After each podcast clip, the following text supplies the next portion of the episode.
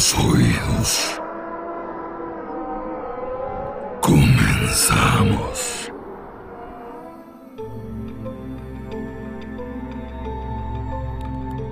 Muy buenas noches. Bienvenidos a este nuevo capítulo del podcast Terror Online, donde estaremos hablando de temas interesantes relacionados con lo paranormal, lo oculto y todo aquello que por las noches no nos deja dormir. Antes de comenzar, quiero invitarlos a que le den follow a la página de Twitter Terror Online. Y es que sé que algunos no tienen Facebook, algunos otros no tienen Instagram, y espero que encuentren en Twitter una forma de seguir las historias que les traigo acá. Creo que es una manera más sencilla de compartir el podcast, así que les agradecería mucho que le den follow y retweet a las publicaciones de la página. Y ahora sí, entrando en materia, recuerden que la historia de la semana pasada se quedó en el momento en el que Fred West conoce a su alma gemela, Rose. Para aquellos que ya conocían la historia de Fred y Rose West, ya saben que ese fue un momento maldito en la historia, algo que nunca debió de haber sucedido, y el día de hoy les diré por qué. Sin más preámbulos, bienvenidos al episodio número 52 del podcast Terror Online.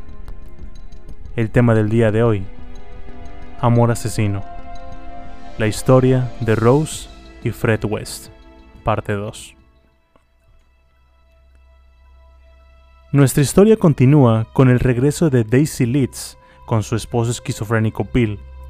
Todo según ella por el bien de sus hijos porque no podía pagar las cuentas sola. Para la sorpresa de la familia, Rose encontró un trabajo en una cafetería a pocos kilómetros de su nueva casa en Bishop's Cliff. La reunión parecía ir viento en popa. Rose hasta les llevó pastel a toda la familia. Además, Rose empezó a contribuir la mayor parte de su sueldo a la casa, algo que no muchos harían con su primer empleo bien remunerado.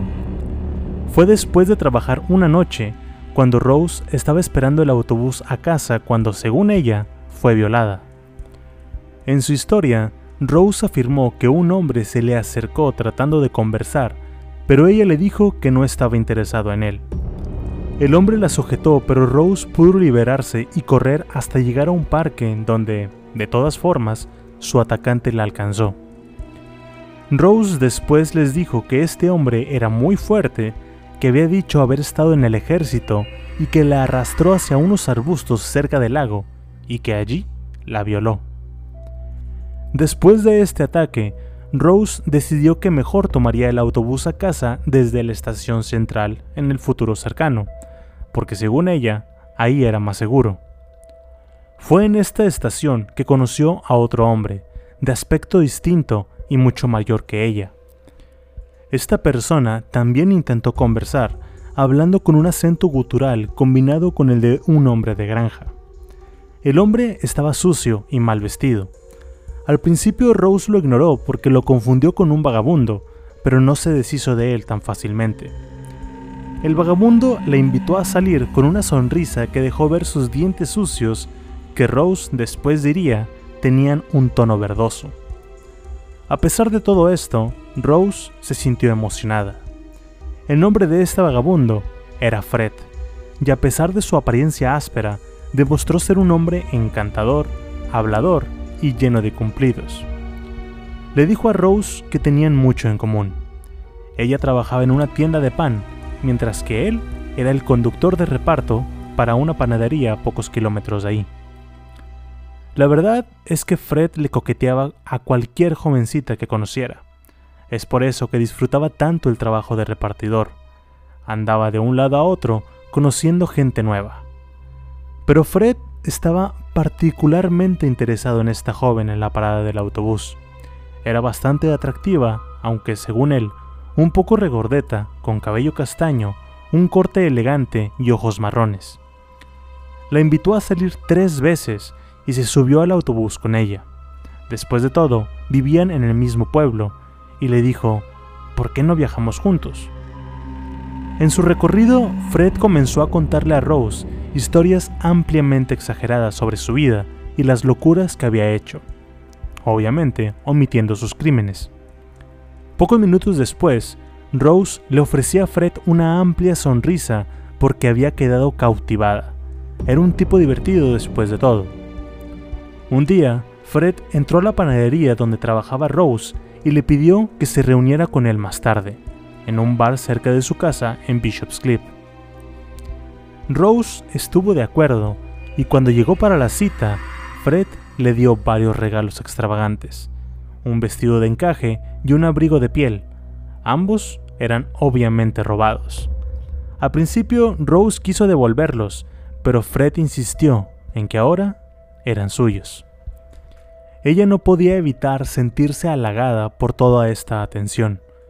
Nunca había tenido muchos amigos y ahora tenía a alguien que le regalaba cosas y que quería estar con ella. Tanto los niños como las niñas de la escuela habían evitado a Rose. La consideraban algo lenta y extraña, y en sus últimos años había sido despreciada como la bully de la escuela. Incluso en su casa con su familia, los hermanos y hermanas mayores de Rose tendían a dejarla fuera de sus actividades. Sus padres ahora también la despreciaban por su baja inteligencia antes les causaba un poco de ternura, pero ahora era todo lo contrario. Rose por fin tenía a alguien que parecía estar interesado en ella. Fred era experto en sacarle los secretos a las personas y se emocionó cuando se dio cuenta de que Rose era tan consciente sexualmente hablando. Ella era coqueta y no se estremeció en lo más mínimo cuando Fred le habló sobre sexo, con su distinguible falta de tacto y cuando hizo avances hacia ella. De hecho, Rose parecía darles la bienvenida. Él se trató de disculpar por su apariencia de vagabundo. Le dijo que había estado durmiendo en las calles de Glasgow en Escocia después de haber tenido problemas con su esposa, según él, una prostituta. La verdad era otra, ya la conocen. Rina había sido rescatada de las garras de Fred por su amante. Después de eso, Ana se había quedado con Fred, y todos recuerdan en qué terminó ese episodio. Además, Fred le dijo a Rose que su esposa lo había dejado con dos hijos pequeños que cuidar y que apenas los podía manejar. Cuando Rose se enteró de esto, se interesó mucho en Fred, ya que recuerden que Rose tenía una fascinación con los niños pequeños. Al final, fue la atracción de la pequeña Charmaine y Anna Marie la que persuadió a Rose para que visitara la caravana de Fred. En las semanas siguientes, Rose se convirtió en una visitante frecuente de la caravana de Fred y una compañera de juegos para las dos niñas. Fred, por su parte, se sintió aliviado de haber encontrado a alguien que disfrutara cuidarlos, además de encontrar a Rose sexualmente emocionante. Las niñas, Marie y Charmaine, eran muy diferentes en temperamento. Charmaine tenía ahora 6 años, 10 menos que Rose. La niña era muy bonita, una niña muy inteligente y vivaz, que a pesar de los años de abandono, su espíritu no se había roto. Su media hermana, Anna Marie, que tenía 5 años, tenía una tez pálida y los ojos azules, nariz ancha y cabello color marrón oscuro. Ella fue tratada mucho más amablemente que Charmaine, y era una niña tranquila inclinada a hacer lo que le pidieran. La relación de Fred con las niñas era contradictoria. Por un lado tenía una imagen muy fuerte de sí mismo como un padre y proveedor. Siempre se refirió a sí mismo como papá y realmente creía que amaba a los niños. A menudo sentaba a Anna Marie sobre una de sus piernas y le revolvía el cabello diciendo que era la chica de papá. Él y Rose llevaban a las niñas a los campos donde podían recoger flores silvestres, tal y como Fred había hecho cuando era niño. Fred se sentaba con Anna Marie y le contaba historias de cuando ella era un bebé.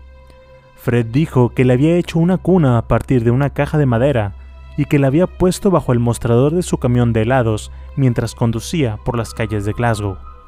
Le dijo que ella y él eran un equipo Anna Marie naturalmente se deleitaba con la atención de su padre, lo idolatraba y decía que quería casarse con él cuando fuera mayor. Al mismo tiempo, Fred era capaz de una extrema crueldad, golpeando a Charmaine sin razón. Por lo general, descuidaba a los niños, no tomaba parte en su cuidado diario, y si no había mujeres alrededor para cuidar a las niñas, no lo pensaba dos veces. Las subía al coche y las llevaba a servicios sociales, donde las ubicaban en casas de acogida hasta que él se sintiera capaz de volver a cuidarlas. Mientras tanto, Rose, un día, sorprendió a sus padres al llevar a Fred a la casa. Nunca había tenido novio antes, incluso de su propia edad, y sin embargo, de repente ahí estaba, con un hombre adulto a su lado en la sala de estar. El tema de conversación de Fred era lo exitoso que era y las posesiones que tenía. Volvió a decir la mentira de que acababa de regresar de Escocia, donde dijo que tenía propiedades que incluían una serie de casas rodantes, una flota de camiones de helado, una casa y un hotel. Pero era claro para Bill y Daisy, padres de Rose, de que él no tenía en qué caerse muerto. Rose escuchó en silencio las historias de Fred. Cuando finalmente se fueron, Bill y Daisy no podían contener la aversión hacia Fred. Bill le dijo a su hija que ese hombre era un mentiroso y un sucio gitano, y que más vale que ella no tuviera nada que ver con él. Daisy lo secundó y dijo que todo lo que Fred había contado simplemente no tenía sentido. Fred por su parte durante esa etapa de su vida había desarrollado ideas muy perversas sobre el sexo. Estaba particularmente emocionado por el sexo agresivo y sádico, y había comenzado a ver pornografía sadomasoquista extrema. Era difícil encontrar una chica que se permitiera ser atada, una chica que también permitiera a Fred golpearla y que le golpeara a él de vuelta cuando se lo pidiera, porque Fred disfrutaba también recibir castigo, no solo darlo. Rina se había negado rotundamente a participar en sus juegos sexuales, pero en Rose había encontrado una pareja dispuesta a todas sus perversiones. Una adolescente bonita que no tenía que ser forzada a hacer lo que él quisiera. Rose aceptó las invitaciones de Fred porque estaba en busca de afecto. Además, había sido abusada sexualmente y como consecuencia le había puesto poco valor a su cuerpo. Además, si recuerdan, Rose tenía la fantasía de estar con un hombre mayor y era lo suficientemente ingenua como para aceptar lo que le dijeran que hiciera. Después de todo, Fred era 12 años mayor que ella. Desde el sexo poco común o desviado, Fred introdujo a Rose a la prostitución y comenzó a entretener a los hombres en la caravana, tal y como había hecho con Rina. Fred estaba acostumbrado a la idea de que sus mujeres se tenían que vender a sí mismas. De hecho, le parecía algo muy excitante. Obviamente, también estaba agradecido por el dinero que esto traía y sabía que una mujer joven era más valiosa porque podía fingir ser virgen. Ahora, Rose tenía 15 años y en una ocasión su padre Bill no podía creer lo que su pequeña hija estaba haciendo y fue a ver a Fred a su caravana. Ahí no dudó en decirle todas sus verdades, que cómo era posible que un hombre mayor estuviera con una pequeña. Bill se dirigió a su hija y le dijo que se fueran a casa juntos, que no tenía por qué estar ahí, pero Rose solo lo ignoró. Como resultado, Bill fue a servicios sociales donde les dijo que su hija estaba viendo a un hombre mayor. Al ser menor de edad, Rose aún estaba bajo la tutela de su padre y no tardó mucho tiempo para que fuera puesta en un hogar de acogida dentro del sistema de servicios sociales. Durante los tres meses que duró ahí, Rose no recibió ni una sola visita, ni de sus padres, ni de ninguno de sus hermanos o hermanas. Tampoco podía hablar con ellos por teléfono ya que la familia Letts no tenía teléfono. Rose sintió que había sido olvidada y completamente rechazada. Naturalmente parecía que su único amigo en el mundo era Fred. Rose escapó de la casa de acogida en una ocasión para ir a verlo, y cuando se le permitió legítimamente salir durante el fin de semana para visitar a sus padres, Rose fue en su lugar a la caravana de Fred. Cuando Bill Letts se dio cuenta de que Rose estaba viendo a Fred, a pesar de estar al cuidado de servicios sociales, Bill fue directamente a amenazar a Fred. Sin embargo, este hombre estaba enfrentando problemas más serios con la policía durante ese tiempo. El 23 de agosto se licitó por no presentar los documentos para su auto y también se le advirtió que debía de pagar todas las multas pendientes, que si no lo hacía, iría a prisión. Mientras los problemas criminales de Fred iban en aumento, Rose se enteró de que su tiempo bajo servicios sociales estaba poco de terminar. Cuando cumpliera sus 16 años, las autoridades ya no estarían en facultades para detenerla y podría volver con su amante. Sí, 16 años, no 18. Lo que Rose no sabía es que 11 días antes de salir de servicios sociales, Fred fue enviado a la cárcel por primera vez en su vida. Le dieron 30 días de prisión por no pagar las multas. El 28 de noviembre, mientras Fred todavía estaba dentro de la cárcel, Charmaine y Anna Marie fueron puestas bajo servicios sociales una vez más. Al día siguiente fue el decimosexto cumpleaños de Rose y finalmente salió de la casa de acogida solo para ir a la casa de sus padres, tomar sus cosas e irse a la caravana de Fred. Su padre le dio una última advertencia, que terminó como un ultimátum. Si alguna vez volvía con Fred, ya no sería más su hija.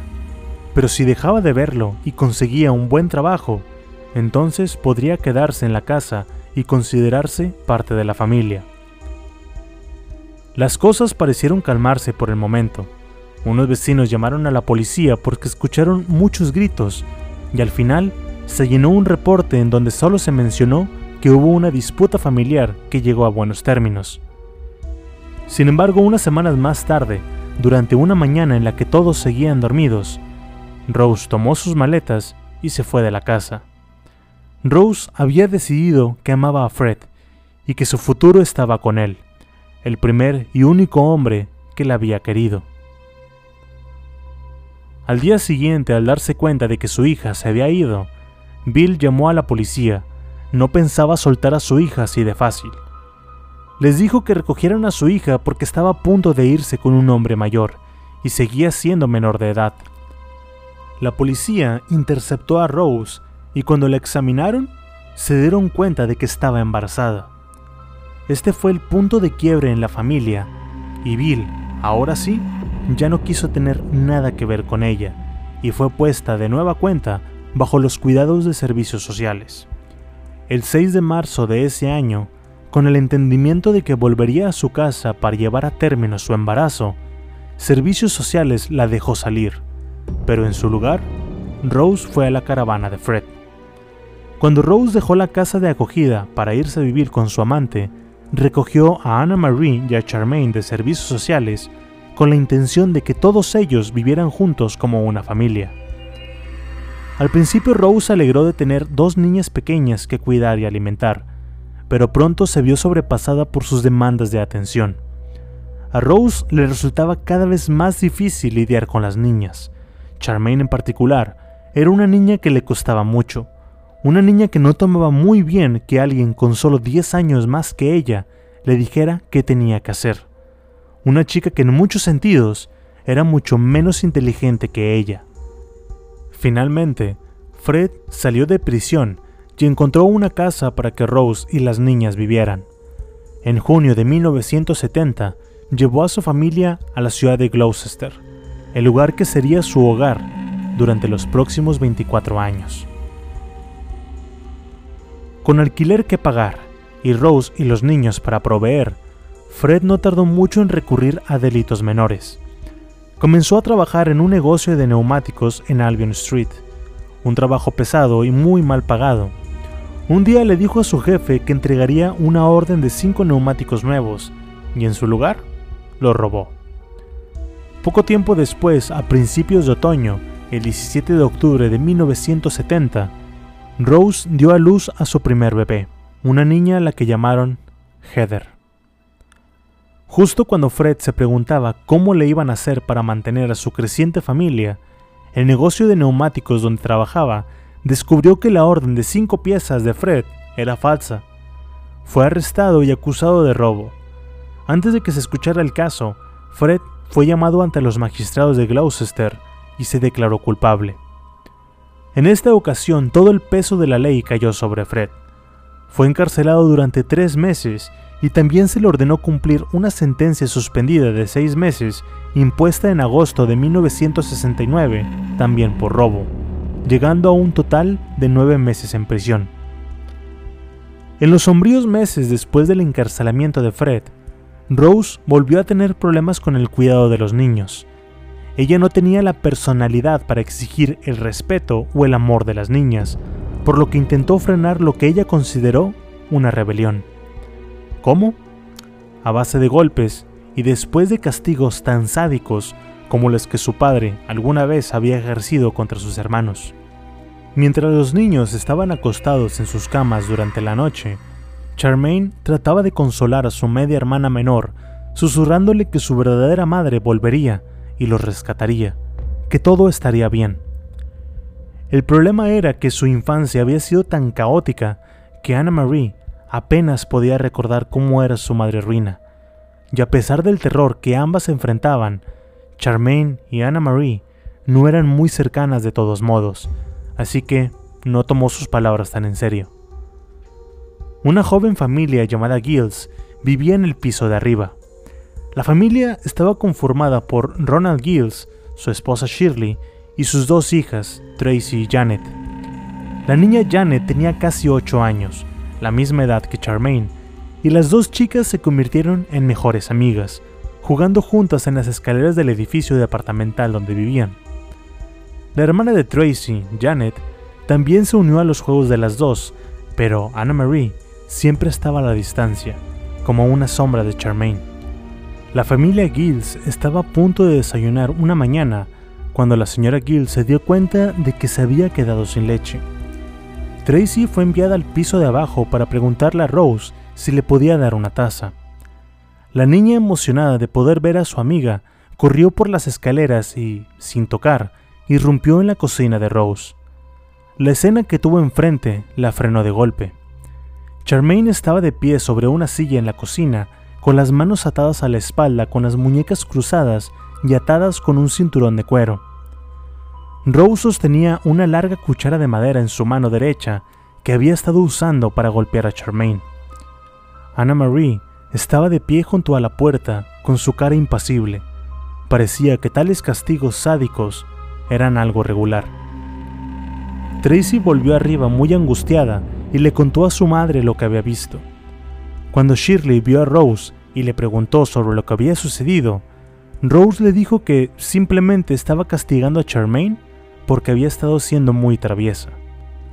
La señora Gill descubrió que Fred estaba en prisión y que Rose estaba cuidando a Anna Marie y a Charmaine. Rose le dijo que tenía problemas con la niña mayor y que su madre natural venía de vez en cuando para llevársela, lo cual era mentira. La última vez que Rina había ido a visitar a sus hijos con toda la intención de llevarlos, se encontró con que Fred estaba encerrado y Rose no le soltó a las niñas. Al mismo tiempo que todo esto sucedía, Rose visitaba a Fred en la cárcel con las niñas. Una visita quedó registrada el 7 de mayo de 1971. En esa visita, Rose llevó a las niñas a la cárcel para que vieran a su padre, pero las llevó de puro compromiso. La reunión era básicamente para ellos dos. Fred la sorprendió con un dibujo que había hecho de ella, desnuda y arrodillada bajo los rayos del sol. Rose, Anna Marie y Charmaine hicieron otra visita a la prisión el 15 de junio, y Fred le dijo a Rose lo emocionada que estaba porque en unos cuantos días podría recibir libertad condicional. Fue un día después de esta visita, mientras que Fred aún estaba en prisión, que la hija mayor, Charmaine, desapareció. Las niñas de la familia Gills y las hijas de Fred por lo general caminaban juntas a la escuela secundaria, pero una mañana Charmaine fue retenida por Rose. Mientras Anna Marie estaba en clase, Rose asesinó a Charmaine. Rose finalmente había perdido los estribos con la niña de 8 años después de que ésta mojara la cama por la noche y le dijera por la mañana que había soñado que su verdadera madre la rescataría pronto. Después del asesinato, Rose comenzó a enfrentar preguntas sobre lo que había sucedido con Charmaine. Preguntas que serían una y otra vez a lo largo del tiempo. Cuando Anna Marie regresó a casa de la escuela y quería saber en dónde estaba su media hermana, Rose ya tenía la historia preparada. La misma historia que le contaría a amigos, vecinos, familia y la policía durante los próximos 24 años. Le dijo a Anna Marie que mientras estaba en la escuela, la verdadera madre de Charmaine, Rina, había venido a la casa y se la había llevado a vivir con ella. Anna Marie, a pesar de no ser muy cercana a su media hermana, estaba contenta porque sabía que eso era lo que Charmaine más quería en el mundo. Días después, el 24 de junio de ese mismo año, Fred fue liberado de prisión y una de las primeras noticias que Rose le dio fue que había asesinado a Charmaine. Fred no se molestó. Nunca le había gustado tener a Charmaine cerca, simplemente no quería que Rina fuera feliz y la tuviera a su lado. Fred le confesó que él también había asesinado y se reconcilió con la idea de matar por conveniencia. En ese momento, Rose se enteró del asesinato de Anna McFall y de otro asesinato que había pasado desapercibido hasta el momento, y que no se ligaría a Fred sino hasta casi 25 años después. ¿Recuerdan cuando les conté la semana pasada que después de la desaparición de una chica cerca de donde Rose vivía, le advirtieron a todas las chicas que no salieran solas y que ella fantaseaba con encontrarse con el supuesto secuestrador y ser violada? Bueno, esa chica que desapareció se llamaba Mary Basholm y había sido la primera víctima que asesinó Fred. Ahora, tanto Fred como Rose conocían los terribles secretos del otro. Compartir esos secretos los acercó más. Sabían que mientras uno cubriera la espalda del otro, estarían a salvo de la justicia. Fue un pacto hecho en sangre y más vinculante que cualquier ceremonia matrimonial, y uno que los mantendría unidos por más de 20 años. Pero antes de pensar en el futuro, primero tenían que deshacerse del cuerpo de Charmaine.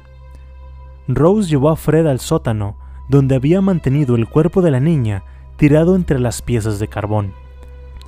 Fred llevó el cadáver de su hijastra por las escaleras y cavó una tumba para ella en el patio, cerca de la puerta trasera, de tamaño y forma similares a las que había cavado para Anna McFall. A pesar de su pacto de silencio, Rose comenzó a sentir la tensión de su crimen mientras la gente continuaba preguntando por la niña. La presión se convirtió en algo muy difícil de soportar y decidió dejar a Fred siendo una de las únicas dos veces en las que ellos se separaron. Rose recogió a la bebé Heather y salió rumbo a Bishop's Cliff, su antiguo hogar. Al llegar, Rose le dijo a su padre que había terminado con Fred y que quería volver a casa. Pero Bill todavía estaba enojado porque ella lo había ignorado anteriormente. Él le dijo que ellos habían saldado cuentas y que no tenía por qué ayudarla. Aún así, la dejó dormir en el suelo de la sala. Esa misma noche, Fred apareció en la puerta trasera, llegó diciéndole a Rose, Vamos Rose, ya sabes lo que tenemos entre nosotros. También le dijo que, a menos que no regresara con él en 10 minutos, su lugar sería ocupado por otra mujer. Esto pareció moverle el tapete a Rose, y cuando Fred dejó de hablar, Rose giró hacia sus padres y les dijo, Ustedes no lo conocen, no lo conocen. No hay nada que él no haría, incluso asesinato. Después de haber dicho esto, pareció que las fuerzas y la valentía la abandonaron porque casi automáticamente salió de la casa y permitió que Fred se la llevara. Cuando la pareja se fue, Bill y Daisy comenzaron a analizar lo que su hija había dicho de Fred y concluyeron en su momento que todo había sido un malentendido y que Rose en su pequeña cabeza había exagerado la situación. Rose había acudido a su padre por santuario, por una salida, y él le había fallado. Aquí, ¿creen que el padre tuvo la culpa? ¿O todo fue culpa de Rose? Después de volver a casa, Rose volvió a su rutina de entretener a otros hombres en su apartamento. Fred encontraba un gran placer al verla, solo quejándose si pensaba que no había sido lo suficientemente dedicada con los clientes. A Fred le gustaba que gritara, que se notara que en verdad estaba disfrutando. Si ella tenía sexo con un hombre mientras él estaba fuera, Rose tenía que decirle a Fred cómo había estado todo, qué había hecho, qué posiciones, por cuánto tiempo, qué le habían hecho sentir. El voyerismo lo excitaba más que el acto en sí. El sexo normal no lo estimulaba mucho, solo se excitaba de verdad si un fetiche estaba involucrado, como el bondage, la coprofilia o el sadismo. Es decir, ser amarrado o sometido de alguna forma, que hubiera excremento presente en la relación carnal o que fuera golpeado mientras realizaban el acto. Tiempo después, Fred desarrolló un interés porque Rose tuviera sexo lésbico o participara en tríos. A veces formaba parte, pero por lo general le gustaba más ver. A Fred también le gustaba usar un vibrador en Rose siempre que tuviera oportunidad, y se mostraba muy entusiasmado por atarla o que se le atara a él. De todos estos fetiches y otros más que a Fred le fascinaban, el bondage estaba por encima de todo. Era el que más lo excitaba. Después de que Fred se deshiciera de Charmaine y se instalaran de nuevo en una rutina doméstica, volvió a tener tiempo para prestarle atención al problema con su aún esposa. Rina quería ver a su hija mayor, Charmaine, Hace tiempo que no la veía y por más que hacía intento de contactarla, no la había podido ver. Fred, harto de esta situación y consciente de que la intromisión de Rina podía poner en peligro su tranquilidad, accedió a llevar a Rina con su hija. La una esposa se subió a su coche esperando ansiosa el reencuentro, pero primero, Fred la llevó a un bar donde se aseguró de que estuviera borracha. Entonces, cuando vio que Rina era incapaz de defenderse, la estranguló hasta la muerte. Se desconoce exactamente dónde Fred asesinó a Rina, pero probablemente la mató en el auto, mientras que ella estaba indefensa.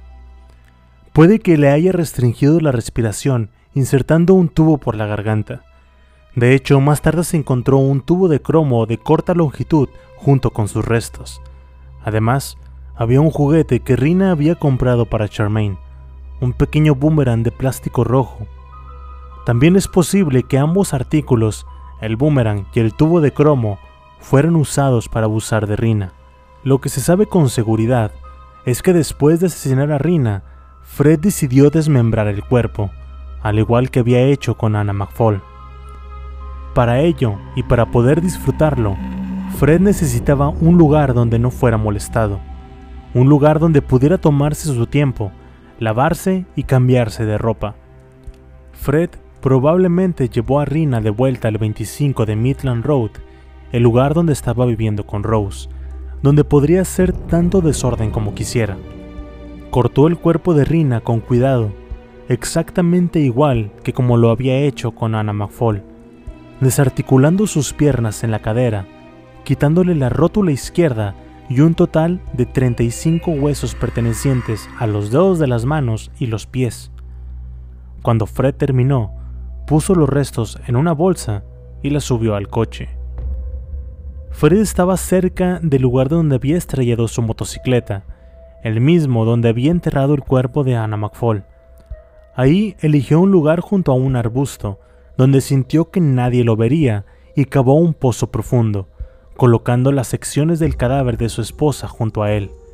Lanzaba trozos de carne y los cubría, lanzaba trozos de carne y los volvía a cubrir.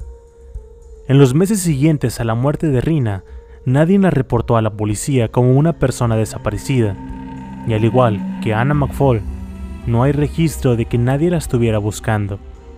Fred había escapado indemne de otro crimen. En noviembre de 1971, una joven madre llamada Elizabeth Agius se mudó a un departamento en el número 24 de Midland Road, la casa adyacente a la de Fred y Rose. Elizabeth estaba casada, pero criaba un hijo por su cuenta. Fred vio por primera vez a esta joven mientras trataba de subir la carriola por las escaleras y se ofreció para ayudarla. Pocos minutos después, ya la estaba invitando para que conociera a Rose y a tomar un poco de té. y añadió, Hola, mi nombre es Fred. Fred y Rose se sintieron atraídos sexualmente por ella, pero no querían que un marido o un padre enojado viniera a causar problemas. Sin embargo, después de una rápida investigación y de platicar con Elizabeth, Fred y Rose se dieron cuenta de que, con excepción de su madre, su nueva vecina tenía pocas relaciones en la zona. Con su esposo viviendo a cientos de kilómetros de distancia, Elizabeth estaba sola y comenzó a ser invitada al domicilio con número 25. Fred le explicó el arreglo que tenían. Rose era su novia y su esposa se había mudado a Escocia. Al mismo tiempo, Elizabeth comenzó a llevarse bien con Rose, pues para sus ojos no era más que una jovencita de no más de 16 años. Fred a menudo salía por la tarde diciendo que iría a ver qué encontraba para traer a casa, pero Elizabeth no le tomó importancia a estas palabras y no dudó cuando Fred y Rose les pidieron que cuidara a los niños. La primera vez que Fred y Rose se ausentaron, regresaron al tiempo normal, pero en la segunda ocasión no regresaron sino hasta las primeras horas de la mañana siguiente. Elizabeth naturalmente les preguntó en dónde habían estado, y Fred le contestó que habían estado conduciendo en búsqueda de chicas jóvenes. Dijo que era más fácil si Rose estaba con él, porque las chicas pensarían que era seguro subir al auto. Añadió que, si pudiera conseguir una joven entre 15 y 16 años, con suerte sería virgen, y él podría conseguir más dinero por una virgen. Casi al mismo tiempo, Fred y Rose dijeron que preferían recoger a chicas en las carreteras, porque por lo regular no tenían a dónde ir. Elizabeth no podía creer lo que la pareja le había dicho, sobre todo porque Fred y Rose parecían agradables y porque Fred siempre reía y bromeaba. Pensó que todo eso era una broma, por lo tanto, continuó su amistad con sus vecinos, pero meses más tarde hizo otro descubrimiento impactante sobre ellos. Elizabeth se quedó sola con Rose en la cocina un día. De pronto, le hicieron una propuesta sexual directa. Rose le dijo que Fred estaba enamorado de ella y que quería tener sexo. Después le dijo, ¿sabes qué? De hecho quiere tener sexo con ambas, en la misma cama. Rose continuó contándole a Elizabeth detalles sobre la vida poco convencional de Fred. Dijo que ella era una prostituta y se jactaba del gran número de hombres que entretenía regularmente, mostrándole a Elizabeth los condones que usaba y unas píldoras especiales con forma de cubos de azúcar que creía le impedirían contraer enfermedades venéreas. Le dijo que Fred estaba de acuerdo con todo eso e incluso le enseñó un agujero en la puerta que estaba cubierto con un letrero. Cuando Rose entretenía a otros, Fred podría ver a través de él. Varios días después, el marido de Elizabeth regresó de su viaje y una noche la pareja visitó a Fred y a Rose. Cuando el señor Agius puso su brazo afectuoso alrededor de su esposa, Fred saltó de su asiento y entró a la cocina completamente furioso. Elizabeth lo siguió y le preguntó cuál había sido el problema. Fred estaba colérico porque no había logrado seducirla y no quería que otro hombre la tuviera, incluso si ese hombre era su marido. Fred señaló al suelo y le gritó, Tu marido debe de estar seis pies bajo tierra. Fred pensaba que, si él no podía tenerla, entonces ¿por qué otro sí? Elizabeth le dijo que estaba loco. Sin que se diera cuenta, Fred sacó un par de esposas y se las colocó a su invitada, y le dijo, ahora te tengo. Rose entró a la habitación y al ver lo que sucedía liberó rápidamente a Elizabeth antes de que su esposo se diera cuenta de lo que estaba pasando. Pasaron varios días antes de que Elizabeth visitara a Fred y a Rose de nuevo.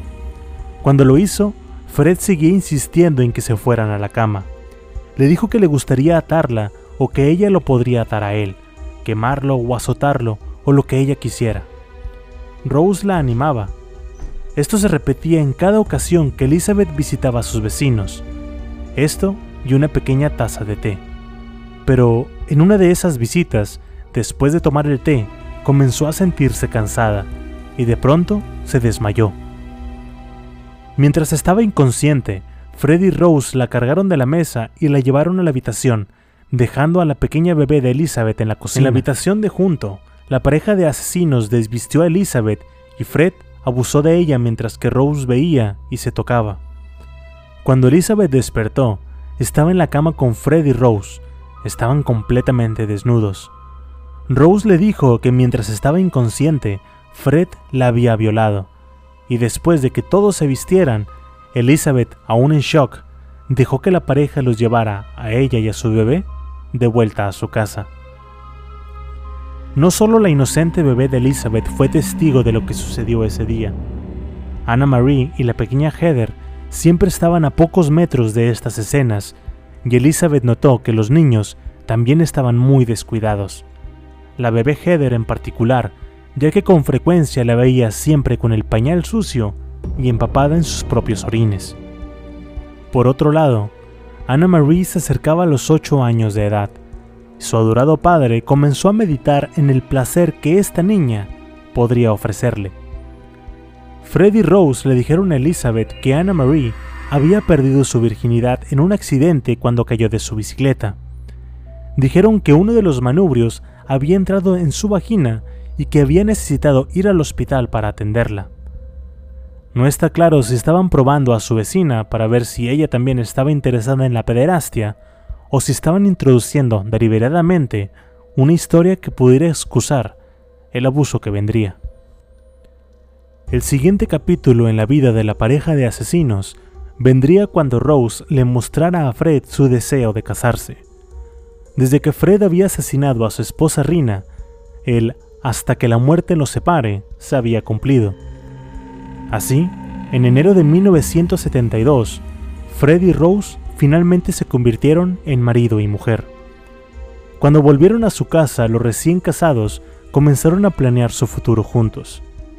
Primero decidieron que necesitaban una casa más grande para poder criar a una familia, pero que también tenía que tener un área separada que le permitiera a Rose continuar con su trabajo como prostituta. El número 25 de la calle Cromwell Street era un edificio grande, más que las casas que lo rodeaban, y tenía su propia cochera, lo cual era algo inusual. Fred se las arregló para conseguir el dinero y comprar el edificio entero. Después de asegurar todos los papeles de la propiedad y los pagos que tendrían que estar reportando, su vecina Elizabeth, sí, la que violaron y por alguna extraña razón los seguía frecuentando, los visitó de nueva cuenta para felicitarlos. Fred la llevó al sótano donde le dijo que tenía pensado en usarlo como un área especial para los clientes de Rose. Le dijo que haría el lugar a prueba de ruido y que la usaría como su cámara de torturas. Después sonrió como si bromeara. Fred y Rose después invitaron a Elizabeth a ir a vivir con ellos, pero que primero tenía que dejar a su esposo. Elizabeth, por su parte, nunca aceptó la invitación. Para ayudar a pagar las cuentas, los West comenzaron a tener inquilinos. Instalaron un lavabo y una cocina comunal en una estancia arriba del primer piso. De esta manera los inquilinos no tendrían que bajar a donde vivían los West.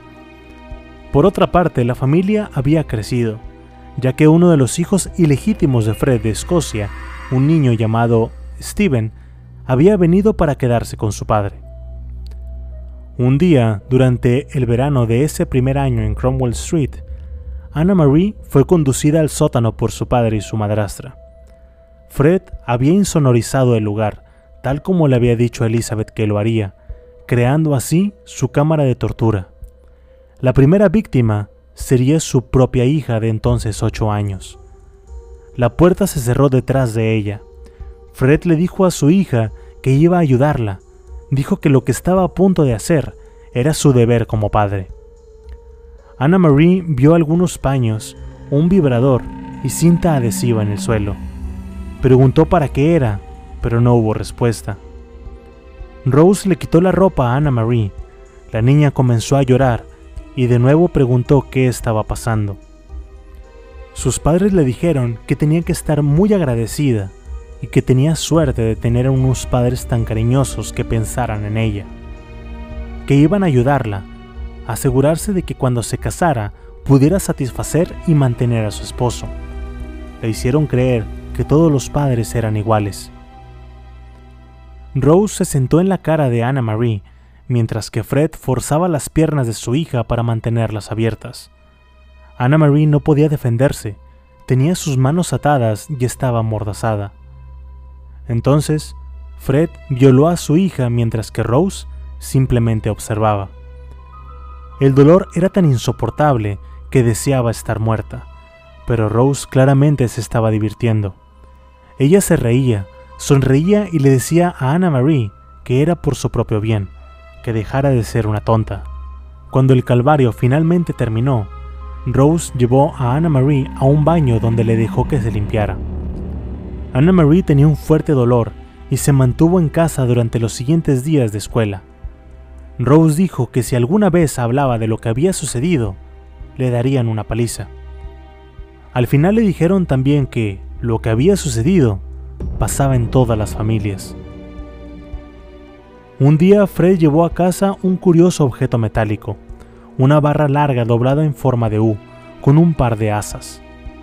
Al principio los niños jugaban con el tubo, como si fuera una especie de juguete, pero Anna Marie se sentía incómoda con el objeto. Un tiempo más tarde, Rose la llamó y le dijo que la siguiera al sótano, que también era utilizado como sala de juegos para los niños. Anna Marie estaba asustada por lo que le había pasado ahí, pero de todas formas hizo lo que le pidieron. Vio que el tubo en forma de U estaba contra la pared. Esto la asustó y se giró para volver a las escaleras, pero Rose ya le estaba cubriendo el paso. Rose le pidió a Anna Marie que se desnudara y pocos segundos después se encontraba desnuda, atada con las piernas separadas y amordazada. Rose levantó su propia falda y debajo Anna Marie pudo ver un cinturón con un vibrador. La niña no pudo defenderse cuando Rose comenzó a violarla. Solo pudo ver a su padre bajar por las escaleras del sótano y solo le dijo a su esposa que le diera la oportunidad, pues estaba en su hora libre del trabajo y que tenía que volver pronto. Rose le cedió el lugar y Fred volvió de nueva cuenta a violar a su hija. Cuando terminó, subió a comer algo y se fue de nuevo a trabajar. Rose la siguió violando y después la dejó atada por un largo rato. Más tarde, Rose llevó a Anna Marie a una tina de baño que había preparado con sal diciendo que picaría, pero que esto era bueno para ella. Tiempo después, a finales de noviembre de 1972, Fred y Rose habían ido a un bar, pero al llegar se dieron cuenta de que el establecimiento estaba cerrado y el estacionamiento estaba vacío.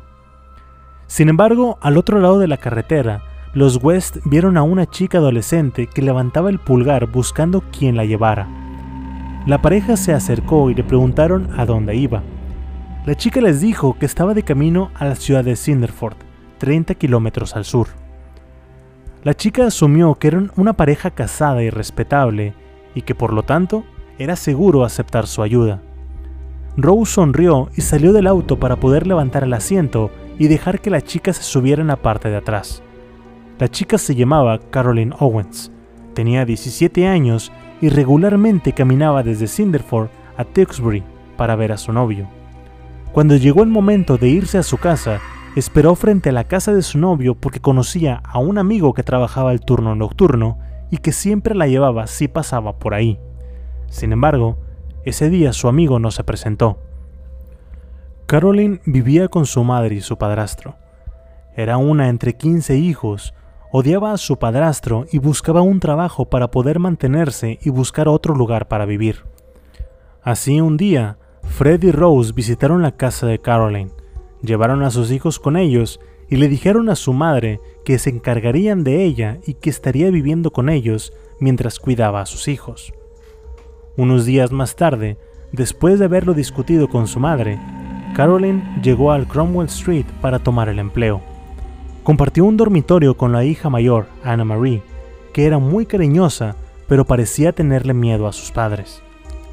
Fred parecía estar la mayor parte del tiempo en el trabajo, al igual que los otros inquilinos. Había pocos visitantes en la casa, por lo que la mayor parte del tiempo, las únicas personas que estaban en casa eran Caroline y Rose. Rose pensaba que Caroline era muy atractiva. Tomaba mechones de su cabello y lo acariciaba mientras hablaban. También le tocaba las piernas, admiraba los ojos de Caroline y en ocasiones entraba al baño a espiarla mientras se bañaba. Cuando Fred estaba en casa, el tema de conversación siempre era el sexo. Una noche le dijo a Caroline que había llevado a cabo operaciones médicas incluyendo abortos.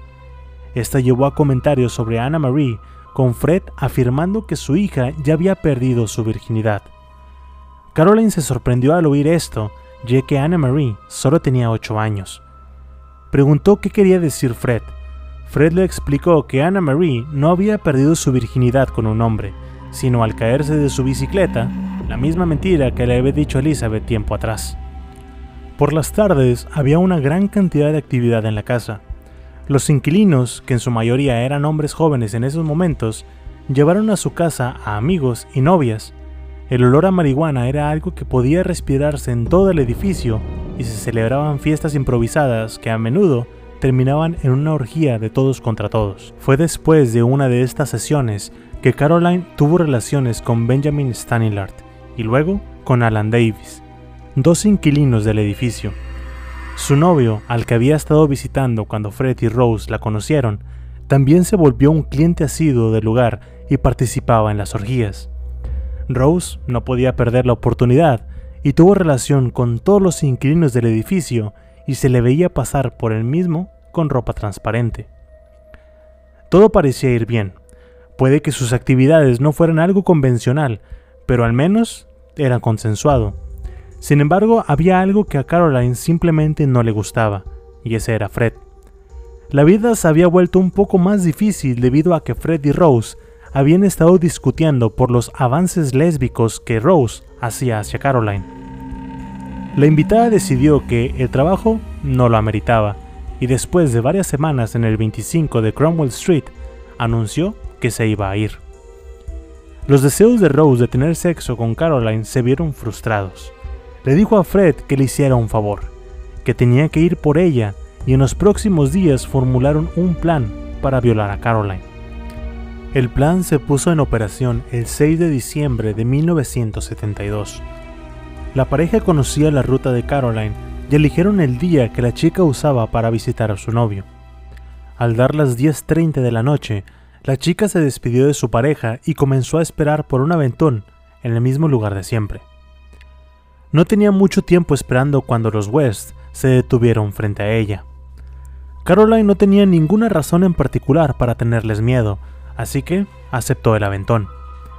Rose le dijo a Fred que quería tener una charla de chicas con Caroline y subió a la parte de atrás del coche para estar a su lado. Durante el viaje, Caroline se sintió incómoda. Rose había dado la vuelta a la conversación y tocado el tema del sexo.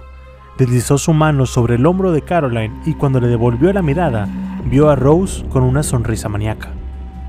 Fred gritaba desde adelante preguntando si había tenido sexo con su novio esa noche. Caroline estaba avergonzada y le dijo que no. Al mismo tiempo, Rose estaba propasando con ella y le acariciaba los senos y los muslos. Intentó besarla en la boca, pero Caroline tuvo que alejarla. Al estar lidiando con Rose, Caroline se dio cuenta de que Fred no tomó la ruta usual. La chica le preguntó a Fred hacia dónde se dirigía y este le dijo que solo tenía que ver algo rápido. Antes de que se diera cuenta, Fred se había detenido y volteado hacia atrás. Le dijo que era una perra y le dio varios puñetazos en la cara, haciendo que se desmayara. Cuando Caroline volvió en sí, todavía estaba en el auto, pero sus brazos habían sido atados en la espalda con su propia bufanda. Rose la sostenía fuertemente y Fred le enrollaba la cabeza con cinta adhesiva, amordazándola. Fred puso en marcha el auto de nuevo y comenzaron a moverse. Caroline era sujetada por Rose y mantenía su cara presionada contra el asiento. Cuando llegaron a la casa en el 25 de Cromwell Street, entraron a una habitación en el primer piso que tenía un sofá y un colchón. Fred entonces sacó un cuchillo y se lo acercó. Colocó el cuchillo contra la mejilla y lo metió bajo la cinta para cortarla, liberándole la mordaza. Al hacer esto, le había provocado una pequeña herida en la mejilla y con todo el cinismo del mundo se disculpó por haberle hecho daño. Trataron de calmarla y después le quitaron toda la ropa. Fred ató las manos de Caroline detrás de su espalda con una cuerda, le vendaron los ojos y le colocaron esta vez una mordaza de tela. La cabeza de Caroline se movía de un lugar a otro buscando la luz a través de la venda de sus ojos. Sintió que unas manos la tocaban y que jugueteaban con sus partes íntimas. Estas manos eran lisas y sintió que las uñas eran un poco más largas. Entonces sintió una mano más áspera y grande. Era como si le estuvieran realizando un tipo de examen médico. Oyó a Fred hablar de sus genitales. Le dijo que eran grandes por dentro. Caroline recordó lo que Fred había dicho sobre la realización de operaciones. Rose sostuvo las piernas de Caroline separadas y Fred, sin ninguna razón, comenzó a golpear la vagina de Caroline con el extremo de la hebilla del cinturón de cuero, diciéndole que quería aplanar su clítoris. Caroline contó 10 golpes. El dolor era espantoso. Rose luego realizó sexo oral en Caroline, mientras que Fred tenía sexo con su esposa. Hasta ese momento, Fred aún no había hecho ningún intento de tener sexo con Caroline. Rose había sido la que estaba directamente involucrada en la agresión sexual, pero en las primeras horas de la mañana, Rose salió brevemente de la habitación, dejando a Fred y a Caroline juntos. Fred sabía que, si lo iba a hacer, tenía que hacerlo rápido para que Rose no se diera cuenta. Inmediatamente aprovechó el momento y violó a Caroline. Se giró hacia su víctima y vio que estaba llorando. Le dijo que, si prometía no contarle nada a Rose, entonces la dejaría irse. Alrededor de las 7 de la mañana hubo un golpe en la puerta principal de la casa. Fred fue y dejó entrar al visitante, llevándolo bastante cerca de la habitación donde Caroline estaba siendo retenida. La chica secuestrada podía oír sus voces e intentó hacer un ruido para llamar la atención de quien fuera que los hubiera visitado, pero Rose colocó una almohada sobre su cabeza para asfixiarla. Cuando el visitante se había ido, Fred volvió a la habitación estaba furioso, gruñendo le dijo, Te mantendré en el sótano y dejaré que mis amigos negros te violen, y cuando terminen contigo, te mataremos y te enterraremos bajo los adoquines del sótano. Cientos de chicas ya están enterradas ahí, y nadie te va a encontrar. Por la mañana, Fred dijo que lamentaba lo que había pasado, y que fue idea de Rose que la secuestraran. Caroline empezó a llorar de nuevo y Fred le dijo que así se ponía Rose cuando estaba embarazada. Le preguntó si los perdonaría y que si le gustaría volver a trabajar como su niñera. Caroline sabía que su única salida era fingir que lo haría. Caroline ayudó a limpiar la casa, incluso jugó con Anna Marie y Heather. En una ocasión todos salieron de la casa con la intención de visitar la lavandería juntos, pero cuando llegaron a la lavandería, Fred tuvo problemas para estacionarse así que dejó salir a Caroline y a Rose mientras él iba a buscar un espacio. Caroline vio su oportunidad de escapar y le dijo a Rose que la veía mañana. Cuando llegó a casa, la madre de Caroline notó los hematomas en la cara de su hija. Al principio Caroline se negó a contarle lo que había sucedido, diciendo que la gente vendría a matarla si hablaba de ello. Pero poco a poco, la verdad salió a la vista, y su madre contactó a la policía. Los detectives fueron a Cromwell Street y entrevistaron a Rose que se mostró accesible. Cuando la policía le preguntó sobre lo que había pasado con Caroline, Rose se enfureció y les preguntó que quién creían que era. Cuando la policía les preguntó si podían registrar el auto, Rose respondió que lo hicieran. Este fue un error ya que dentro del coche había un botón del abrigo de Caroline. Un rollo de cinta agresiva parcialmente utilizado fue encontrado en la sala y tras registrar la casa se descubrió una colección de fotografías pornográficas. Fred y Rose fueron arrestados. Rose le dijo a la policía que no hablaría, pero luego admitió haber hecho actos lésbicos sobre Caroline. Fred también admitió el asalto. Presentar cargos de violación contra Fred y Rose habría significado que Caroline Owens diera pruebas en la corte. En parte debido a su renuencia a pasar por tal calvario, se acordó que los West se declararían culpables si se les acusaba del delito menor de agresión. Fred tenía 31 años y estaba bien acostumbrado al procedimiento de justicia penal. Su esposa, en su primera comparecencia ante la corte, tenía 19 años y se acababa de enterar que estaba embarazada de nuevo.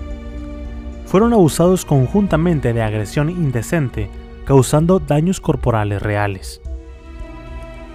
El horror del calvario de Carolyn Owens apenas comenzaba, ya que, durante el juicio, la defensa se encargó de hacer ver mal a Caroline, rebajándola al nivel de casi decir que ella deseaba ser violada por los West. La corte escuchó que Caroline había ofrecido una cooperación pasiva, que la puerta había permanecido abierta en todo momento, pero que ella no había hecho ningún intento de pedir ayuda o escapar. Los West, por otro lado, fueron retratados por una pareja joven comprensiva con varios niños que cuidar. También se sugirió en la corte que Rose estaba buscando tratamiento psiquiátrico. Cuando Fred subió al estrado dijo, no sé por qué lo hice, simplemente sucedió. A pesar de que Fred tenía varias condenas previas, la corte decidió que sus delitos anteriores no tenían ninguna relevancia para este caso. Fred West se presentó ante los magistrados como un hombre dócil que no parecía capaz de cometer algún tipo de violencia. La policía que había manejado el arresto estuvo de acuerdo. En cuanto a Rose, ella no tenía antecedentes penales en absoluto y estaba embarazada. Parecía inapropiado para la justicia aplicarles una sentencia a este par de personas, aparentemente inofensivos. El presidente de los magistrados de nombre John Smith daría el veredicto y viviría para lamentar sus palabras. Estas fueron las siguientes. No creemos que enviarlos a prisión les haría algún bien. Y así tal cual, fueron multados con 25 libras esterlinas por cada uno y se les permitió salir libres. Cuando Caroline escuchó el veredicto, se sintió amargamente decepcionada. A pesar de haberse salido con la suya con una multa, la pareja sabía que la próxima vez puede que no tuvieran suficiente suerte. La próxima chica tendría que ser asesinada. Durante este tiempo, los West habían estado haciendo amistad con una chica llamada Linda Gogg, quien había sido pareja de varios de los inquilinos de la casa en el 25 de Cromwell Street. Al igual que con Caroline, Fred y Rose le sugirieron a Linda que se quedara para cuidar a los niños de forma permanente y que se quedara a vivir con ellos en casa. El 19 de abril, dos semanas antes del vigésimo cumpleaños de Linda, Jung Gog regresó a casa a la hora del almuerzo como de costumbre, solo para descubrir que Linda, su hija, se había ido. Solo había dejado una nota que decía, Querida mamá y papá, no te preocupes por mí. Conseguí un lugar en donde quedarme. Iré a verlos de vez en cuando. Con amor, Lynn. Cuando el señor y la señora Gog leyeron su nota, estaban preocupados por la hija que amaban, pero decidieron que era bueno esperar un tiempo antes de ir tras ella. Rose se sintió atraída sexualmente por Linda, al igual que lo había hecho con Caroline. Las chicas eran un poco similar, morenas pequeñas y del mismo grupo de edad. Poco tiempo después, Linda se vio involucrada en una situación sexual con Freddy Rose. Lo que ellos hicieron con Linda fue más allá del abuso que Carolyn Owens había sufrido. Linda fue amordazada con cinta adhesiva marrón de 2 pulgadas de ancho, junto con una cinta quirúrgica blanca que estaba envuelta alrededor de su cabeza para evitar sus gritos. Amordazar también era una forma de sadomasoquismo extremo que Fred y Rose encontraron sexualmente emocionante. Tenían revistas donde se podía ver a las mujeres con máscaras de látex completas y que solo les permitían respirar a través de unos pequeños tubos. Linda estaba atada con sus propias ropas, estaba completamente indefensa. Después fue atormentada para ver cuánto dolor podía soportar. Linda murió durante esa tortura sexual, o fue asesinada porque Fred y Rose no podían permitirse el lujo de dejarla ir después de lo que habían hecho. Ciertamente no querían darle la oportunidad de hablar con la policía como lo hicieron con Carolyn Owens. Cuando Linda finalmente murió, los West comenzaron a encubrir su crimen. Rose revisó entre las posesiones de Linda y se quedó con varias piezas de su ropa y quemó las que no le gustaban. Mientras tanto, Fred se deshacía del cuerpo. Esta vez la tumba era lo suficientemente grande como para colocar el cuerpo de Linda de pie. Sin embargo, cortar a las mujeres debe de haber emocionado a Fred, porque a pesar de tener espacio, desmembró el cuerpo de todos modos, a pesar de no haber alguna razón práctica para hacerlo. Después de examinar las marcas en los huesos del fémur de Linda, parece que usó un cuchillo afilado para realizar el trabajo, y, sintiéndose seguro de su propia casa, donde no sería perturbado y donde no había necesidad de apresurarse, Fred fue más allá que nunca en el desmembramiento. Desarticuló las piernas a la altura de la cadera, diseccionó sus manos y pies, le cortó los dedos en las articulaciones y le quitó muchos de sus huesos de los pies, sus rótulas, esternón, siete costillas y 24 huesos de las muñecas y el tobillo. Cinco huesos de vértebras cervicales, dedos de las manos, dedos de los pies, rótulas y partes de la muñeca se mantuvieron de lado, probablemente como recuerdos. Fred colocó el resto del cuerpo de Linda en la fosa, dejó caer su cabeza decapitada aún con la cinta adhesiva envuelta a su alrededor. También puso en el agujero las ropas que no se quemaron y que no le gustaron a Rose, así como los instrumentos de tortura. Después, llenó el pozo de tierra y algunos escombros. Dos semanas pasaron y los padres de Linda no habían oído nada de ella. El tercer sábado después de salir de casa, su madre fue a buscarla. La señora Gog preguntó por la ciudad hablando con los amigos de Linda y su supervisor en el trabajo hasta que sus investigaciones la llevaron a una casa estrecha y alta en Cromwell Street. Una joven pareja la recibió en la puerta. June Gog reconoció a Rose West como la mujer que se había llevado a su hija y preguntó si la había visto. Al principio Rose y Fred no quisieron admitir que sabían algo de su paradero. Entonces, mientras charlaban en la puerta, la señora Gog se dio cuenta de que Rose llevaba puestas las zapatillas de Linda. La mujer le mencionó que esos eran los zapatos de su hija. Rose admitió que Linda se había quedado con ellos, pero que ahora se había ido. La señora Gog miró detrás de Fred y Rose al jardín trasero. Colgados en el tendedero había varias prendas de ropa pertenecientes a Linda. Rose dijo que los había dejado atrás. Luego dijeron que ella había estado cuidando a Anna Marie, pero que había golpeado a la niña en una ocasión y que le habían pedido que se fuera. June Gog se alejó de Cromwell Street sin saber lo que había sucedido. Un tiempo después, ella y su marido fueron al centro de trabajo para preguntar por su hija, por si de alguna casualidad estaba registrada, pero se les dijo que esta información era confidencial. Durante ese tiempo, se puso en contacto con varias organizaciones, incluido el Ejército de Salvación, con la esperanza de que encontraran a su hija.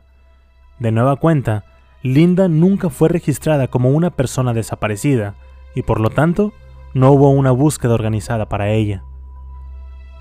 Cuatro meses después de que Fred y Rose hubieran salido libres de la corte por secuestrar y agredir a Carolyn Owens, un crimen castigado solo con una pequeña multa, ahora habían asesinado a una joven y escapado sin pena alguna.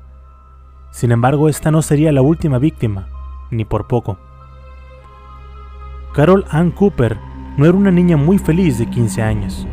Sus padres se habían separado cuando tenía 3 y al principio había vivido con su madre, pero después de que ésta muriera, Carol se había mudado con su padre. El hombre que había estado en la Real Fuerza Aérea se había vuelto a casar. Sabía que no la podría cuidar y en su lugar la puso bajo la tutela de servicios infantiles. El sábado 10 de noviembre de 1973, Carol y su novio Andrew Jones y un gran grupo de amigos visitaron el cine Odeon. Después de la película, todos fueron a cenar y a beber algo. Pasado las 9 de la noche, Andrew llevó a Carol a la parada de autobús, le dio a su novia 18 peniques y medio para pagar su pasaje de autobús y comprar algunos cigarros. Carol subió a bordo del autobús y los adolescentes se despidieron el uno del otro, esperando su próxima cita. Eran las 9.15 de la noche y Andrew no volvió a ver a Carol nunca más. No se sabe con certeza cómo desapareció. Carol no vivió para contar la historia, pero parece probable que una joven pareja le ofreció un aventón esa noche de invierno.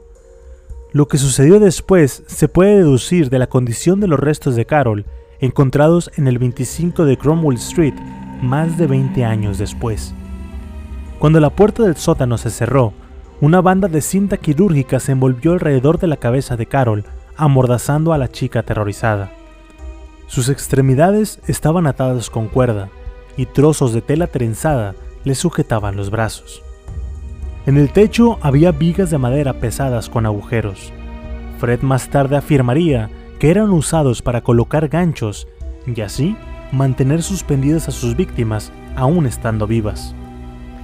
Carol bien podría haber estado colgada en un gancho, suspendida por encima del suelo.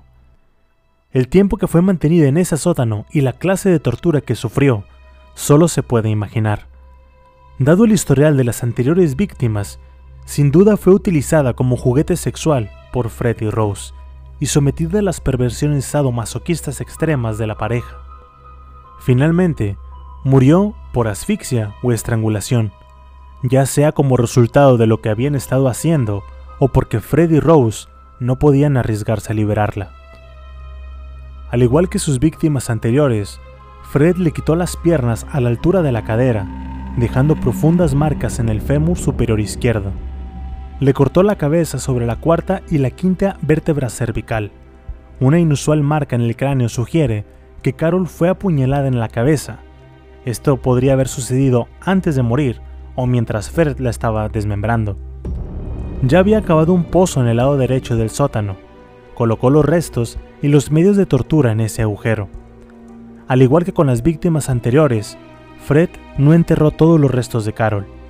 Parte de sus manos y pies una de las vértebras cervicales y un esternón se mantuvieron guardados. La repentina desaparición de Carol fue sospechosa.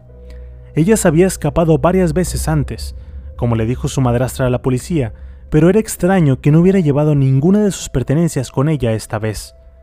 Carol fue debidamente registrada como persona desaparecida y la policía del lugar hizo extensas investigaciones en el área, pero no encontraron rastro alguno. Otra víctima fue Lucy Partington. Sus padres eran personas acomodadas. Uno era químico industrial y su madre era arquitecta. Todo parecía felicidad con la excepción de que estaban separados. Para la Navidad de 1973, Lucy tenía 21 años y vivía con su madre. La mañana del 27 de diciembre de 1973, Margaret Partington miró brevemente a su hija antes de irse a trabajar. Lucy estaba dormida y su madre nunca la volvería a ver. Más tarde, Lucy saldría de la casa con su hermano David. Alrededor de las 9 de la noche se separaron. Lucy visitaría a su amiga Helen Render. Helen era una discapacitada de nacimiento y estaba confinada a una silla de ruedas. La casa de Helen era un segundo hogar para Lucy y compartía con su amiga un interés en el arte medieval. Durante ese día, Lucy escribió una carta para aplicar a un curso de posgrado junto a su amiga. La madre de Helen les dio la estampilla y Lucy dejó la casa alrededor de las 10:15 de la noche, camino a la parada de autobús, con la intención de dejar la carta en un buzón a medio camino. La parada del autobús estaba solo tres minutos de la casa de su amiga.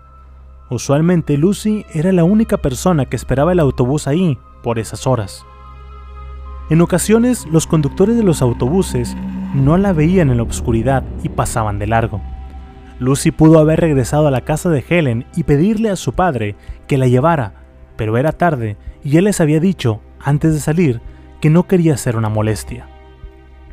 Si quieren saber, el lugar en donde Lucy esperaba el autobús estaba en la ruta usual de Fred y Rose West.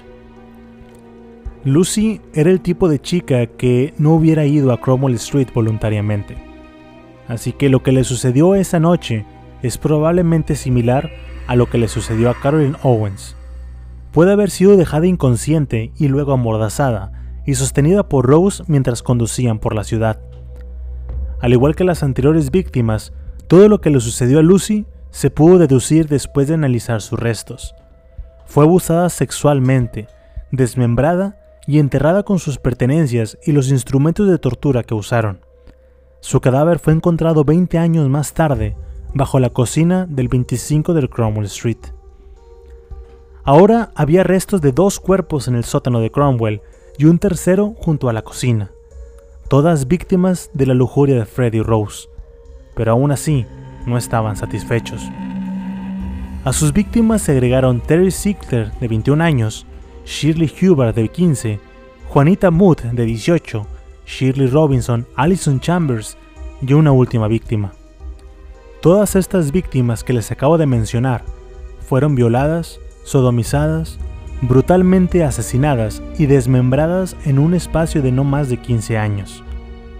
La última víctima, al menos de la que se tiene conocimiento, fue vista por última vez en el año de 1987 y su cuerpo sería enterrado en el patio del jardín de la casa de los West.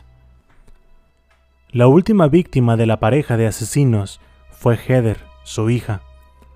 Al igual que Anna Marie, Fred le mencionó a su hija en ese momento de 17 años que era su deber como padre abrirla a las puertas del sexo. Heather fue violada por sus padres en incontables ocasiones. Su comportamiento cambió paulatinamente tras más de 15 años de abuso hasta llegar al punto en el que no podía más. Su única amiga se preocupaba por ella, y en una conversación salió a flote la verdad. Heather dijo que su padre abusaba de ella, que su madre a veces también lo hacía, y que si no era ninguno de los dos, entonces era cualquier otro hombre de color. Al igual que con Rose, Fred se excitaba al ver a sus hijas Anna Marie y Heather siendo violada por otros hombres, en su mayoría hombres de color, porque Fred pensaba que eran de la raza superior. El problema vino cuando Heather comenzó a resistirse a los abusos de su padre, y este la acusó de ser lesbiana, algo que lo terminaría obsesionando drásticamente. Lo que es seguro es que fue forzada a tener relaciones con ambos, atando sus manos con cuerdas de 5 y 3 metros de longitud, que después fueron encontradas por la policía. A diferencia de las demás víctimas, la cabeza de Heather no había sido amordazada.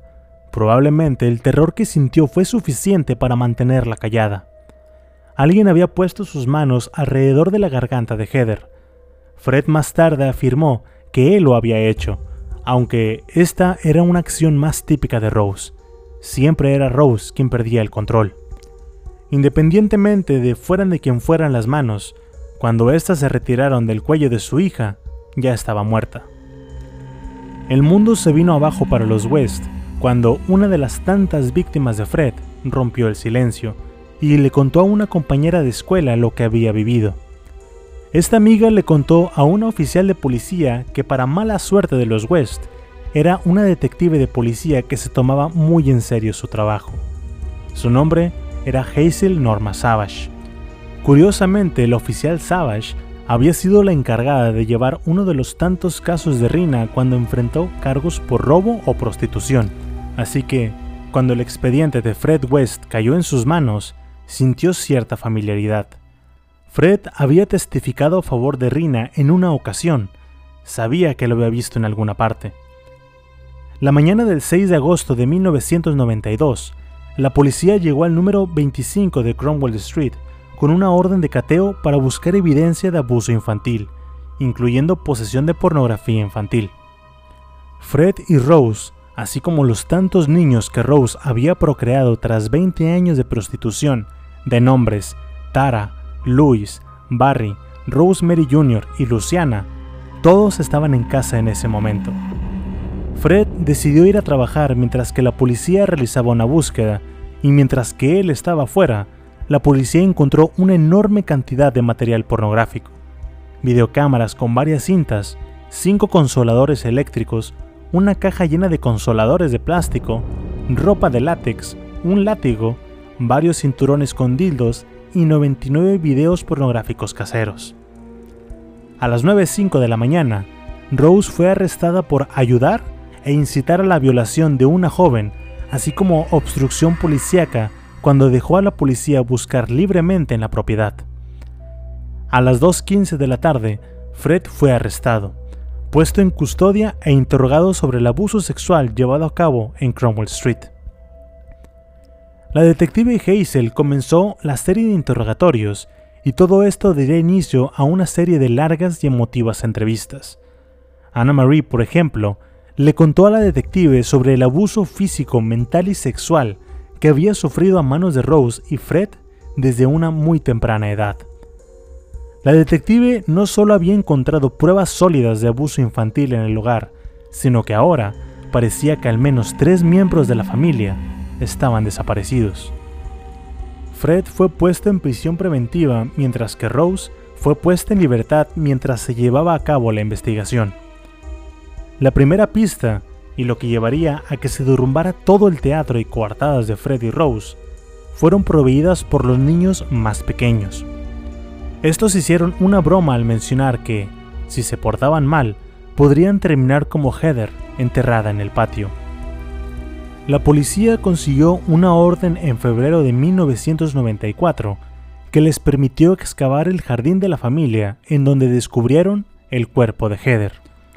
Con todas las pruebas en su contra, al igual a como había hecho antes, Fred se declaró culpable esperando la menor de las peores penas. Las versiones que contaría más adelante serían algo opuestas, primero diciendo que Rose era su cómplice y después diciendo que ella no había tenido nada que ver. Con el tiempo se encontraron los cadáveres de las demás víctimas y la pareja fue enviada a la corte donde se les acusó de asesinato. Fred con 12 cargos y Rose con 10. Aunque Fred aseguró que había asesinado a más personas y nunca dijo en dónde las había enterrado. Esto es contando las víctimas encontradas en su casa y aquellas que estaban enterradas en el lugar que hace muchos años había sufrido su accidente de motocicleta.